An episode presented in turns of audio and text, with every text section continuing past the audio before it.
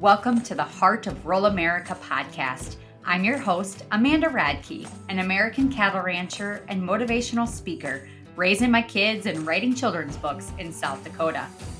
There's a David and Goliath story unfolding in agriculture today.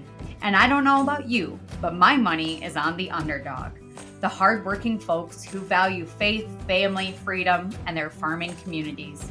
This show will highlight the untold stories of these resilient and determined families who I have the great pleasure of meeting in my travels across this nation as an agricultural speaker. It is my hope that their stories will remind us to live with great courage because we are not alone in this fight to keep producers on the land and meat, dairy, and eggs on the dinner table. Now let's hit the dusty trail together as we uncover the heart of rural America.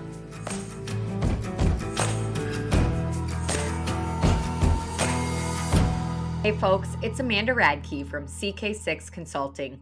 I hope you'll join me in the Appalachian Mountains on October 7th for the Point Pleasant Angus annual production sale in Bland, Virginia. Point Pleasant will be offering half interest in three EO93 bred heifers, as well as a stout set of age advantaged and yearling bulls. A sale headliner will be Point P. Oski, an EO93 by Deadwood Sun. Plus, Point Pleasant Angus offers free nationwide delivery. Join us for a day of great cattle, southern hospitality, and fellowship. I'll be speaking at the event about the abundance of opportunities and optimism I see in the beef cattle business today. A special thank you to our event sponsors Virginia Cattlemen's Association, Virginia Cattlemen's Insurance Agency, and the Virginia Farm Bureau Young Farmers. After the sale, stick around for the musical talents of the Central Pickers, a local Southern rock band.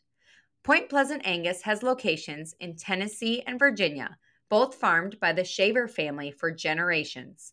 The Shavers live by the words of Inky Johnson, honoring those that came before us and leaving a legacy for those coming behind us.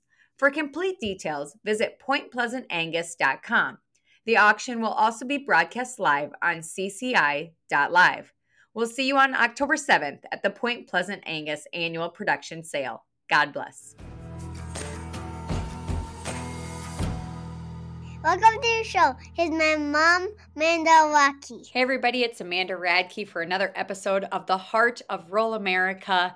If you've been following along for the introductory episodes, my whole goal is to highlight great people I meet across the country or I connect with online who are doing innovative things in agriculture to enhance their, their businesses, to improve relationships with the family they work alongside every day, and to ultimately be providers of the essentials of life for communities and, and people around the world. And, and so today's guest, I don't think we've ever met in person, but we've connected online. And uh, you might know her as Oh, That's Chelsey on social media. She has a massive following on social media uh, where her family uh, talks about their life on the farm and ranch and what they do together as a family. So, Chelsey, welcome. Can you tell us a little bit about who you are, where you're from, and, and what your family does? Thank you for having me. I'm excited to be here. I am the sixth generation on our family's farm, and I farm and ranch with my family in central North Dakota. So we grow commercial cattle, corn, soybeans, pinto beans, seed oats. My parents have a feedlot and a feed business on the farm, and then my husband has a fencing supply company off the farm. So the wheels are always turning in one direction or the other.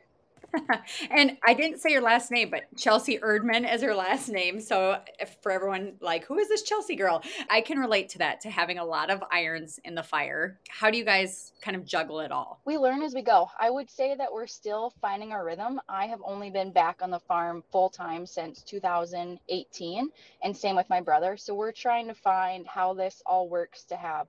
At one time, up until last fall, there was four generations working on the farm together okay. daily and my kids do jobs. They're not quite full efficiency yet, but they're doing jobs. So we're still figuring it out. And your kids are how old? Four and a half, almost three, and almost one. so I always joke because my kids are young too that one day they're going to be useful. Right now they're just they're just learning by observing, and uh, the key is to keep them out of trouble or from getting hurt while they're just kind of tagging along. So on your social media, you you post that the kids are with you, they're they're alongside you in the in the combine or the tractor or in the truck, whatever you're doing. What's your best advice to people that are kind of navigating farm life with young kids? Ooh, I would say that my best advice is something that I struggle to take in myself, mm-hmm. and it's taking a breath, slowing down, and letting it be. In my mind, I'm trying to continue at peak efficiency as fast as I could before I had kids. And now there's three kids in tow, or at least a couple at a time and it just doesn't go as fast as it did when I was by myself. So, what really matters here? What are we trying to do? Yep, I I can totally relate to that. I'm very hard on myself if I don't get done in the day what I had set out to do, and I have to remind myself this is more than just like you said that peak efficiency on the farm. This is a multi-generation thing and if I want my kids to be invested in it and be a part of it, yeah, we have to take the time to teach them along the way also. And it is a lesson in patience, which which is tough tell me a little bit about why you post the things you do or, or how you kind of approach social media because you you do do a lot of posting on money issues finance financial management uh, being back on the farm and giving advice to people how did that all come to be i've really enjoyed the challenge of the money side of the farm the way that we can take a business and find tweaks find economies of scale find efficiencies and make the farm into something that it wasn't before as a mm-hmm. way to weather the cycles that we will continue to ride. And that part really gets my brain turning. I feel like that's something that I can pull ahead and do for our farm. My dad has always said that we are all bringing something back to the farm that's different. And I was never here for my muscles. I'm not the strongest, I'm not the tallest. I cannot do that for the farm, but I can find ways for our farm to be more profitable. I totally agree with that. It's been humbling for me to farm alongside my husband and realize that I don't have the skills he does. And and and likewise I I bring a different set of talents to the table than what he does. And and so how can we work together in a way that's complementary that can help advance the operation forward and be this unit or this team? And I think that is important. When you come back to an operation I, I came back to the family farm after college in, in 2009 and so often and I wonder if you see this too I see young people that are super super eager to come back but they want to change a bunch of things and then there's that kind of butting of heads with multiple generations. Have you seen that or have you experienced that? And any advice you have for navigating the dynamic with multiple generations as you have new ideas and new energy coming back to the operation we definitely have the totem pole here also that yeah. it will take it'll take time and it'll take dedication and it'll take sweat equity to climb the totem pole and i think that we have discussed before the respect aspect of someone that has been here for years and they are extremely willing to let us try things, but also they have seen so much more than we give them credit for. And we are reminded of that not too often, but enough to say, let's just get your boots wet. Let's try this. Let's see what's out here. And let's work together rather than having somebody be too eager and just run off with things without enough experience. Yep. I mean, that was kind of my humbling experience as a young person was, oh, hey, I, yeah, I might have brought a lot of ideas back home from college, but we're still matching our production method to the environment we live on and the markets we have access to. And there's a reason that dad or grandpa did things a certain way. It's because of the school of hard knocks where you learn it the hard way and then you make those expensive mistakes and you you adjust. And so I think I had to have my own evolution of a learning curve of figuring out what works and, and why it all kind of pieces together and then how I could add to the pie. And that's what I see young people too, where they think, just because I show up. You mentioned sweat equity. Like I show up, put in this sweat equity, and someday this is all just going to advance and, and be mine. And and I always tell young people, number one, to make sure their sweat equity is is valued or there is a plan or some kind of written documentation of what is the trajectory here moving forward. I've seen 42 year old men, you know, have a falling out with their parents and then they're starting at square one because they didn't understand that sw- their sweat equity didn't have a dollar amount to it. I think with all that, I guess it's a balance. It's a balance of working alongside family members and then also trying to figure out a way to add to the pie instead of just taking a piece of the pie. And so you had mentioned that, you know, trying to find your fit and what you could bring to the table. Kind of what is your extra slice of the pie that you're you're adding to the family business? I think it's on the profitability side, the money side. I feel like I have the ability to look at this as a business more than everyone else. the nostalgia and the lifestyle and the love for what they're doing is an incredible quality to see life through. And I don't look at it quite that way. My glasses are a little bit different rose colored, and I see the business more so for the business. And I also feel like it's easier for me to separate what working on the business means versus working in the business. And the mm-hmm. culture that we have around here has been so much working in the business that it'll take a little bit of time and practice to step out to work on the business.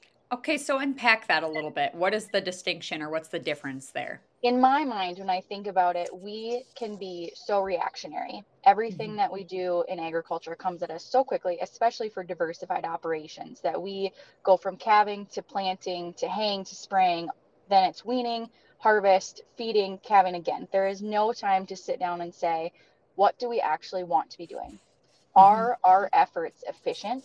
Are we spending our time doing 80% of what is making us 20% of the revenue we're spending most of our time in what is bringing back revenue mm-hmm. and i don't think that we necessarily always have that because we're a small business we are good at ranching we are good at farming but are we good business owners sure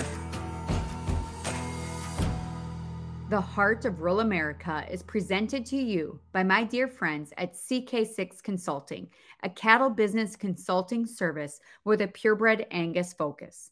I recently joined the CK6 crew and I would love to connect with you at an upcoming sale. Check out the sale calendar at ck6consulting.com to learn more about opportunities to invest in elite Angus genetics coming from our progressive and innovative clients who truly exemplify what it means to be the heart of rural America. And for all your semen needs, visit ck6source.com, an online stud service that features some of our clients' top performing bulls. Give Chris Earl, Wes Teeman, Cody Fleeman, or myself a call with any questions or business inquiries you may have. CK6 is all about families helping families, and I'm so proud and grateful to be a part of it. Now let's get back to the show. And you even post on your social media, you had written, in case you needed to hear this today, your ranch and your farm is a business. What was the reaction to saying things like that? It, do people have they just bought into that this is a hobby, this is a lifestyle, and we should love what we do, even if we're, you know, in the red every year? I think it all depends. I think there's some people that are in the red and maybe don't know they are because there's always an operating note there and it's something that they continue to do. There's enough equity that it'll hold itself afloat for another generation at least. And then there yeah. are others that see it as a business in between. And maybe people that want to see it as a business but are so bogged down by what has to come day to day that they don't get time to sit down and say, hey, what do we want? What can we plan for? What can we do differently? So, with that business mindset, what are some changes or tweaks that you've made in the last couple years that have helped the family farm? Oh goodness, good question. I would say that we are still we're still working through the little things. So, like we mentioned earlier, when I had big ideas that I brought home, I had the privilege to work at a John Deere dealer before coming back to the farm full time, which was incredible for personal growth and development and understanding how a business works, such as a corporation, that was really helpful. Anyways, I would bring new ideas home and I thought that they checked all the boxes. Everything I could think of, this idea was a slam dunk home run.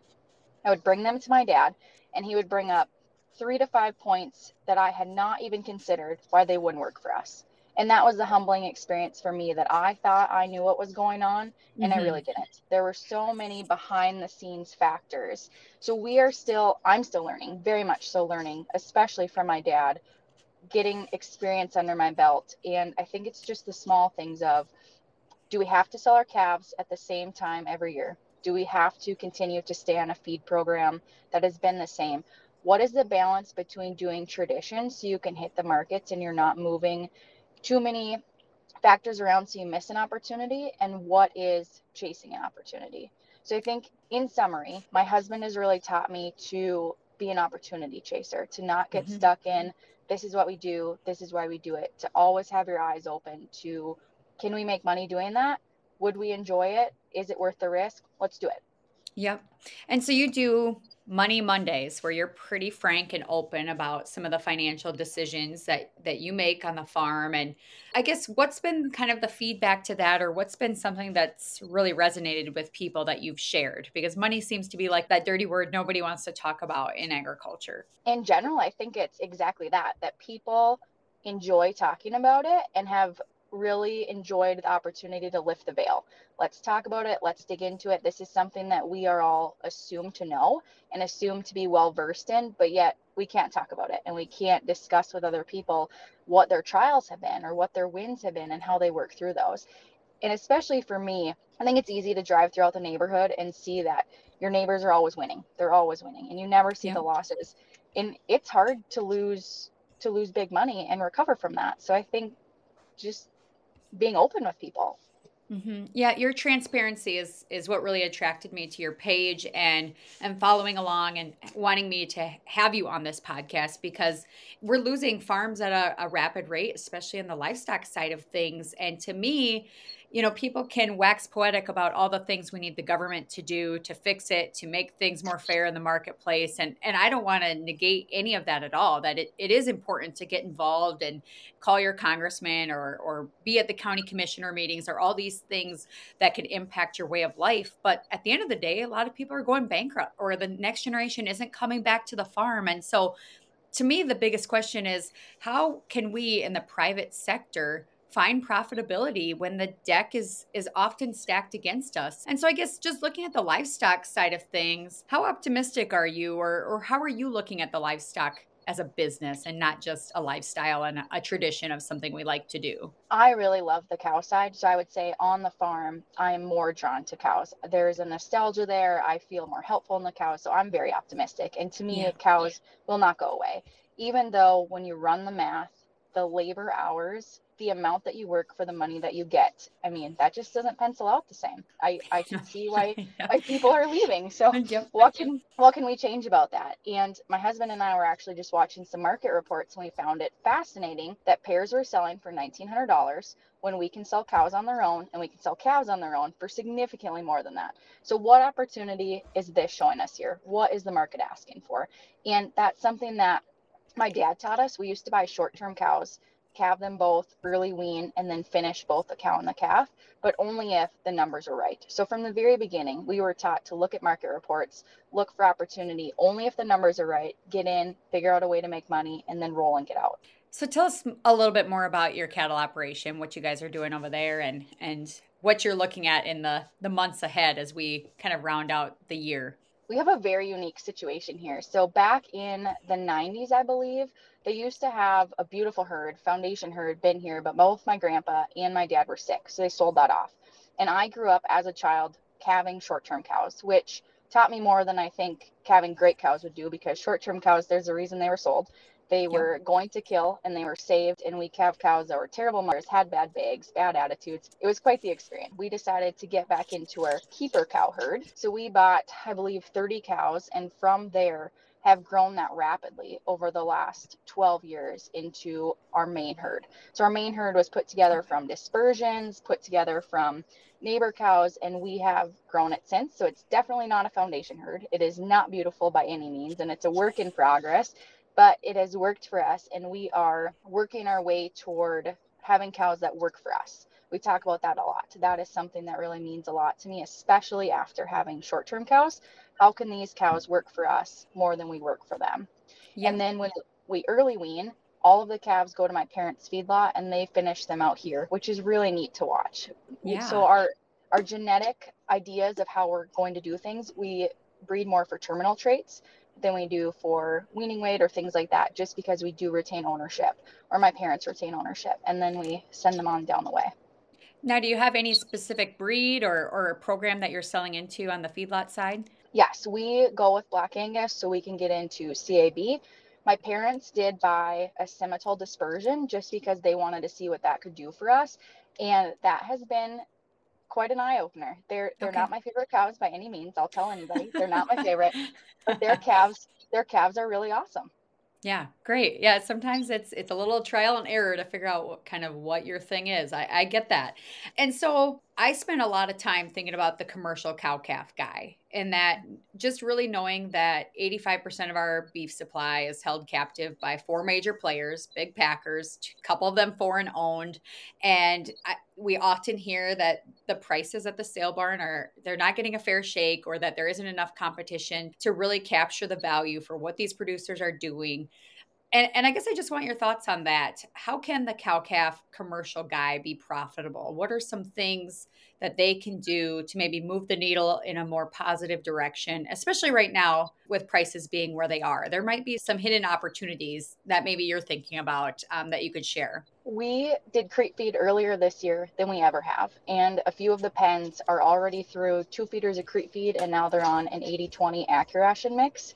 So right now, according to my dad's projections, he can look at calves and tell you how much they weigh. That's not a gift that I have yet been able to master. But he thinks we will be 50 pounds heavier than we were last year when a few in our area, we're not sure they're going to make that or a little bit less because of the heat and the flies. The flies have been so awful here this summer. Mm-hmm. So that is something that we're excited to see.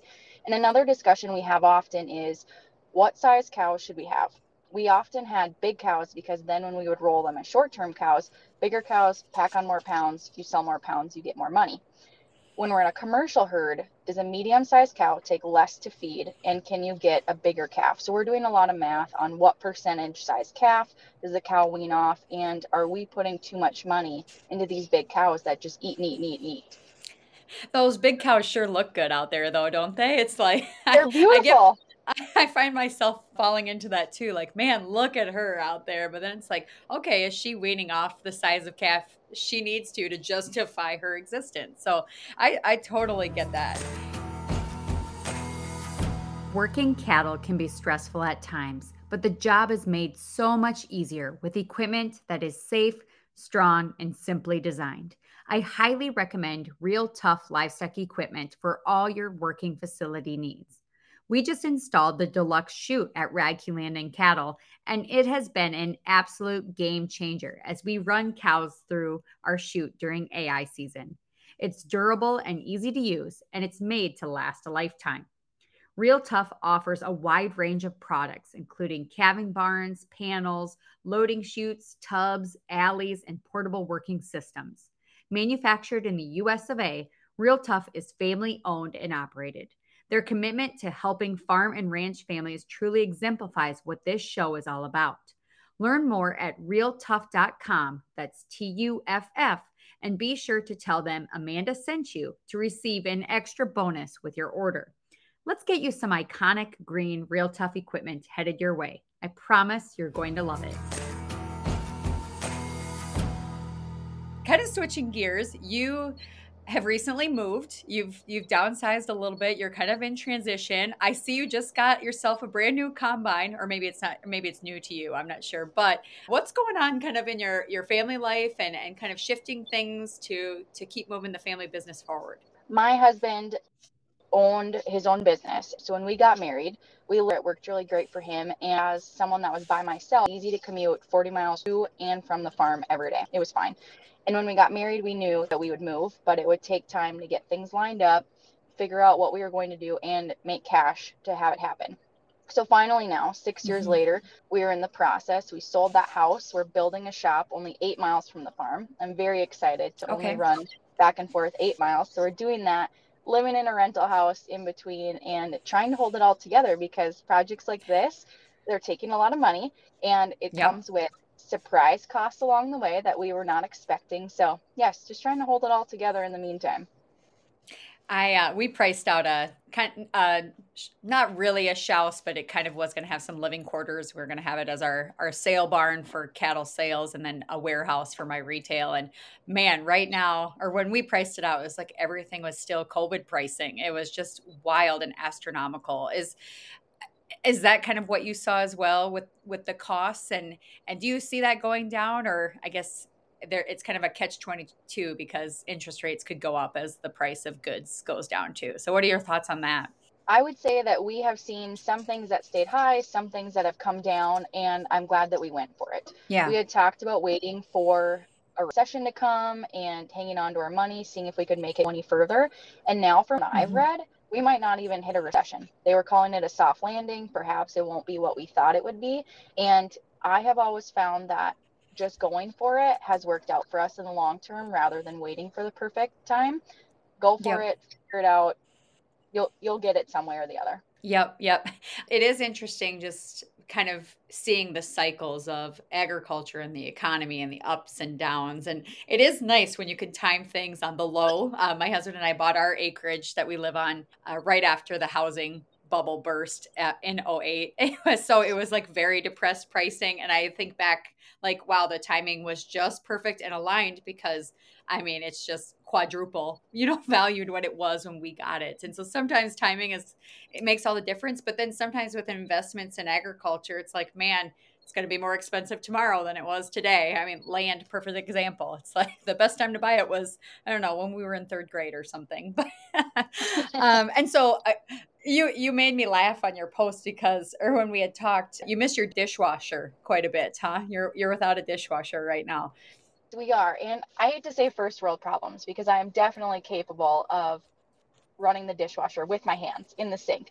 But it's amazing how accustomed yeah. we get to certain luxuries in life. And yes, we're without a dishwasher. My sink is full of yeah. dishes. I'm not keeping up with it as much as I anticipated I could. And I think too, you know, we say oh first world problems, but uh, when you're running so many different businesses, you have so many irons in the fire and you've got little kids, it's amazing what some of those things can make a difference. That I mean, I'd be washing dishes all day with my four kids. It would just never stop. So it's to me I really felt for you there because I know in the grand scheme of things being efficient with your time, there's probably a million other things you'd rather be doing than than washing dishes at the sink, whether it's playing with your kids or or doing chores outside with the cattle or everything else in between.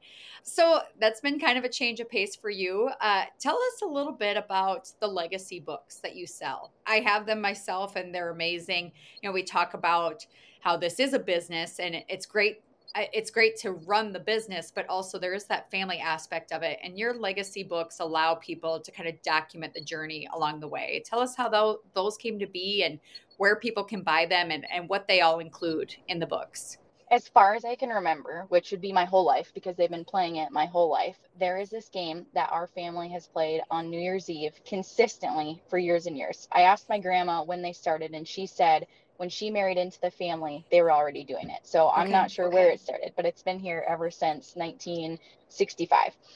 It's called Hokey Pokey, and they take a coin, a cracker, and a wedding ring, and they put them under three cups, and then you mix them all around, and every person gets to pick up a cup three times. And if you pick up the cup that has a cracker underneath, that signifies that we should have a good crop. If you choose the ring, that signifies we should be lucky. And if you choose the coin, that obviously means we should see money. So we tally those all up at the end after everyone in the family has gone and it shows what do we think is coming to us this year? A good crop, good money, or luck. And it's been fascinating to see how that goes. And my mom then thought, well, does this really work? So she has a stenographic notebook and she takes notes. So every year she writes down, did we see the money? Did we see the crop? Did we see luck? And all of this history, all of these notes, all of these memories are in this notebook, and it didn't feel secure enough or special enough or yeah, yeah, like something that we could flip through and look through our memories. So that's where the memory book came from. Something that you can do as a family tradition, plan for the next year, and then at the end write down a few memories because it's a lot to sort through the pictures. It's a lot to sort through the memories, but if you can have a few highlighted to flip through in the book, I think that's so special for families. Well, it's kind of been a wake up call for me too, because I, I want to be able to communicate to my kids what it was like when we first got started and just like how poor we were you know what what we had to do in the early days whether it was renting out every shed on our place or first year we were married we rented out the basement at the farmhouse to tech kids just to help pay the mm-hmm. mortgage and took us a couple years to even buy cattle. And then uh, just trying to remember how much did we pay for those first run of cows? And and what did how did we make it work? How did we pencil it out? And you know time goes on and you look back 10 15 years and you start forgetting some of those finer details but those are what sort of shape you and and make make the business i don't know tell the story. Uh, so what what has been the response i guess from other people that have purchased these books and are starting to kind of pencil out those memories I think it's the same as you. We want to hang on to these memories. And like you said, with time, the frayed edges aren't